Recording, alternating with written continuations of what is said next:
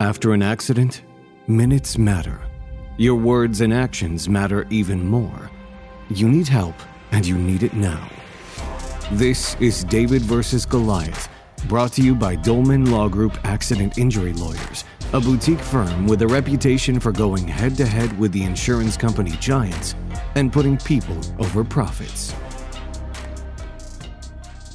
Welcome to another episode of the David vs. Goliath podcast. My name is Matthew Dolman. I'm a civil trial lawyer down in uh, Clearwater, Florida. I'm here with my partner in crime, Stan Gipe. Stan? Hey, nice to talk to you guys today. Um, today, I think we're going to discuss a topic that I really feel a little passionate about, mm-hmm. and it's it's police reports essentially, and what they are. What's their role in the case? You know, what can you do when the police report is wrong, and, and really, what is a police report? Yeah, and also touch on if the police report says that you may be at fault, does it necessarily mean you're at fault? And what are the ways around that? Number one, okay, you got to realize what courts do, okay, and the way courts do things is courts are based on factual testimony. I want to know the facts, okay? If you're an expert, you can come in and give an opinion about the facts, all right? But here's what you got to realize 95% of police reports are written by police officers who did not see the accident. So when they come up to write the report, the report is this their opinion about what they think happened when they spoke to the people who actually saw the accident. Mm-hmm. So it's an opinion. Okay. Most of the time, eh, these officers are not trained accident investigators. There's no expertise to their opinion. They're just talking to people and say, you know, two of the witnesses said person A ran the red light, so I'm writing person A a ticket. Well, if you're person A in that situation, that doesn't necessarily mean those two witnesses were correct. 100%. Okay.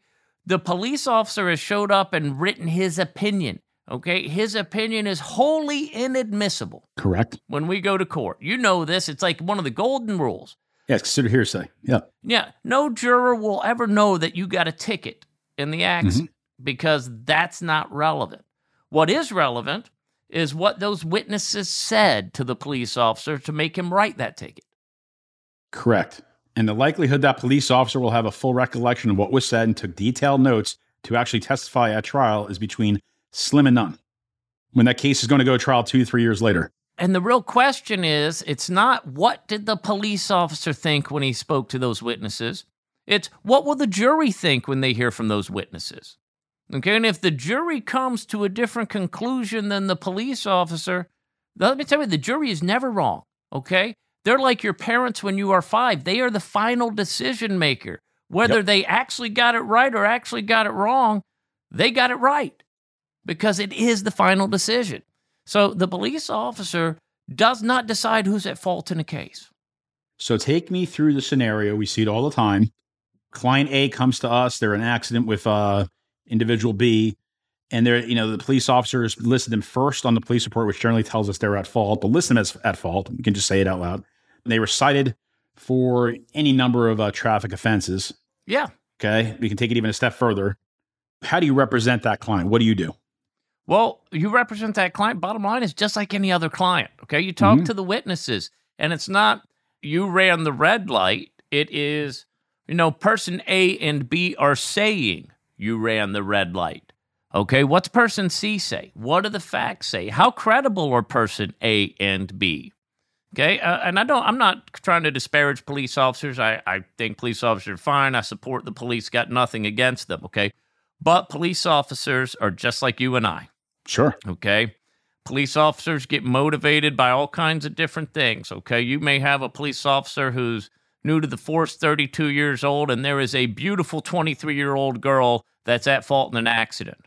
Mm-hmm. Okay. And because he is so enamored with her, the other person gets the ticket.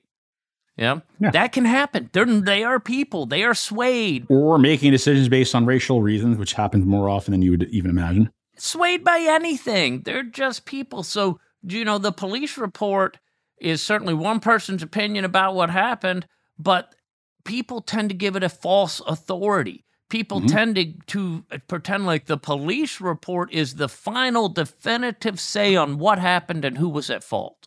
100%. We're on the same page. Okay, the only real caveat to that, Matt, and you see this too, is we sometimes get what's known as a MAIT report, M A I T, and that's what they call the Major Accident Investigation Team.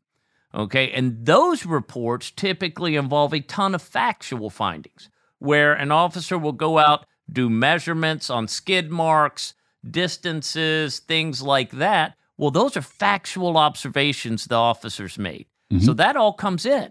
Okay, these are facts that they saw. We can ask, Hey, what did you see when you arrived to the accident?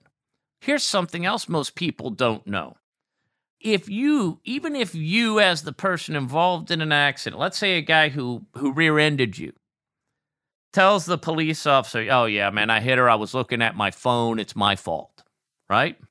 You know, he can deny saying that later. And what he said to the police officer never, ever, ever comes in it's privileged. Okay, and the, yep. and you know this, and the the reason it's privileged in the state of Florida is uh, if you're involved in an auto accident, you've got an obligation to cooperate with the police. You've got an obligation to tell them your version of events. The reciprocal benefit is that they want you to be honest. So they don't want your words to be used against you later or you to be reluctant to speak to the police officer because you're worried your words will be used against you. So that's why it's all privileged. And what's in the officer's report will never, ever, ever come into a jury. Yeah, so that's why too many individuals out there who are scared off of uh, pursuing a case, pursuing a potentially fruitful case, and fruitful recovery in the case, and obtaining proper medical treatment, they will not go forward on on, an, on a potential claim just based on the fact that the police report found to be either at fault or partially at fault. And let's discuss also, while we have you here, Stan, what happens if you're partially at fault? How's that work in terms of liability in Florida? What is comparative? That's exactly what was going through my head when you were talking. Too many people come into the office with the thought of fault is like a light switch. It's either on or off. It's either him or her. Okay. It's either me or them. And that's not necessarily the case. On a jury verdict form, it's percentages. Okay. Yep. It can be 50 50, 90 10, 80 20. It can be any split you want. So someone may get a ticket for and be more at fault in an accident. The other person can also be partially at fault. And when we're dealing with accidents with catastrophic injuries, when you're talking about amputations, paralysis, these kind of really catastrophic brain injuries, stuff like that, even minimal fault on someone's behalf can lead to real large recoveries because the damages are so big. And we see it all the time. I'll even take a step back and saying not necessarily catastrophic, but serious enough injuries where a client has spine surgery and the case is worth on normal day probably in the five to six hundred thousand dollar range, but it's only a two hundred fifty thousand dollar policy. Well, if you could show that it's a 50-50 split in liability, we could show the case is worth more than five hundred thousand dollars, we get to two fifty. Yeah, exactly and it's happened more often than I can even tell you. I mean, we probably I've probably dealt with a good three to four hundred cases of split liability in my career thus far. Matt, I can tell you, okay, without violating confidences, because this was a confidential settlement, I got you know more than half a million dollars for a client who was discharged by a prior attorney that said there was no liability on behalf of the defendant. Mm-hmm. Nothing that can do for you. No liability on behalf of the defendant you know, half million dollars later, my client was exceptionally happy. Of course. And if they would have just uh, believed that it was the death knell that they, you know, they were found at fault on police report or listed as potentially being liable on police report, they never would have had that opportunity. They never would have had the opportunity to uh, treat medically and have someone else pay for it. That's what they thought. They didn't reach out to call another attorney. This this guy actually did some was a lawn man for a a doctor right? And he was talking to the doctor about how the attorney had told him there was nothing he could do and all this stuff. That doctor gave him my information. Uh, so he had been discharged like a year before he came to us. Uh, we revived the claim and got him a great settlement. Kudos. I mean, I could tell numerous stories that are similar, maybe not as good. oh. I've had a couple that are above 500,000, but usually they're below. But we've had, in terms of split recoveries, in terms of where my client has a good portion of liability. Yeah. So I'm telling you, okay, never take, well, I don't want to say never take your attorney's word for it. Never just take, because your attorney tells you something, think you can't go get a second opinion. Well, especially if it's uh, dispositive of the case. If they're going to tell you that you don't have a case, you owe it to yourself to get a second or third opinion. Now, if your client, if your attorney says I think you're partially at fault in this case. I'm not necessarily telling you to go find another lawyer. You might want to get another opinion, but if it's dispositive, meaning it's the end of the case, and they tell you it's done, there's no liability to be found on part of the defendant, you're completely at fault, you're screwed. You get on the phone, call another lawyer, find somebody competent at jurisdiction, especially a trial attorney, somebody who's, who has taken cases before juries on split liability issues. And we're happy to discuss that type of case with you, and so do other lawyers. Yeah, never think that you're wasting our time by calling, okay? We would rather wade through every case, talk to people, make sure they understand what's going on, understand the moving parts and implications, and that way you don't miss anything. Exactly. Any other issues you want to cover? You know, n- no, other than just to make sure people realize police officer, okay, if he's coming in at the trial, it's to say what he saw when he showed up at the scene. What was said to him is never coming in, okay? And when you say the police report is wrong, yeah, a lot of times the police report is wrong. They get it wrong.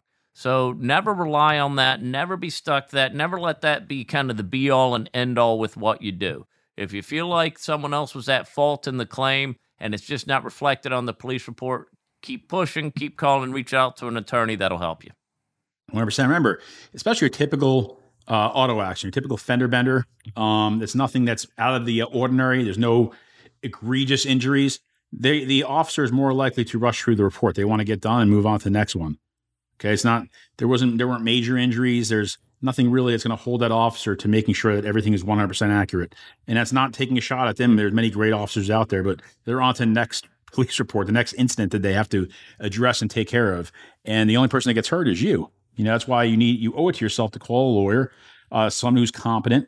Uh, like Stan and I, that we've done plenty of cases. And what we often do in these cases, we hire accident reconstructionists experts who are going to take us back through the scene of the accident, look at the force that was applied in the collision, and kind of do a reenactment of the accident to display who was liable and why. Yeah, we do that honestly more often than not in these disputed liability cases.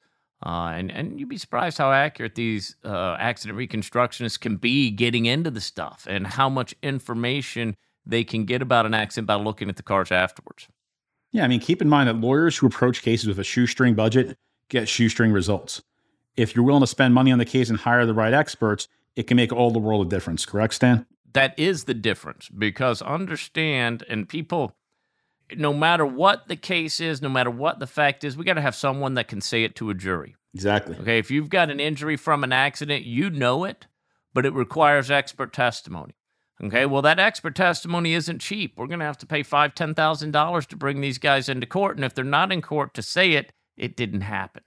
So that's what the, the real thing is. If you don't have someone hiring a life care planner, well, you don't have a life care plan. Yep. You know, if you don't have someone hiring the experts, you don't have the expert testimony. And a lot of times that's what it takes to drive the verdict and get fair value on the claim. Yeah, it's not just important to find a lawyer who's experienced and has litigated cases and has tried cases before juries. You have to have a lawyer that actually has the financial law firm that has a financial resource that's committed to spending that money to ensure that we obtain justice on your behalf. Yeah, absolutely. I don't think you could have said it better. Well, I appreciate you, Stan, for coming out for another episode of the David vs. Goliath podcast. Um, I wish our audience a blessed and great day, and thank you very much. Yeah, and tell, always, if, if you ever need any information about any kind of injury issue, any kind of accident claim, or anything in general related to our practice of law, you can hit our website at dolmanlaw.com. It is one of the most robust sources of legal information on the internet. I say that I'm not like being facetious. We really do have like the second largest personal injury website in the nation and can answer almost any question you have right there on the internet. Yep. It's D like in David, O L M A N L A W dot com. Viewing our website does not constitute an attorney client relationship, nor does it give actual legal advice. You should obviously consult with a lawyer but it will give you a little framework for you to shape some of your ideas and decisions going forward. And you can always reach us at 833 55 Crash. Have a great day. Yeah, have a great day, guys. Always a pleasure being out here. Thank you. This episode of David versus Goliath is over, but your journey is just getting started. To share your story with us, visit dolmanlaw.com. That's D O L M A N law.com or call 866 965 6242. The insights and views presented in David vs. Goliath are for general information purposes only and should not be taken as legal advice for any individual case or situation. The information presented is not a substitute for consulting with an attorney, nor does tuning into this podcast constitute an attorney client relationship of any kind. Any case result information provided on any portion of this podcast should not be understood as a promise of any particular result in a future case. Dolman Law Group. Big firm results, small firm personal attention.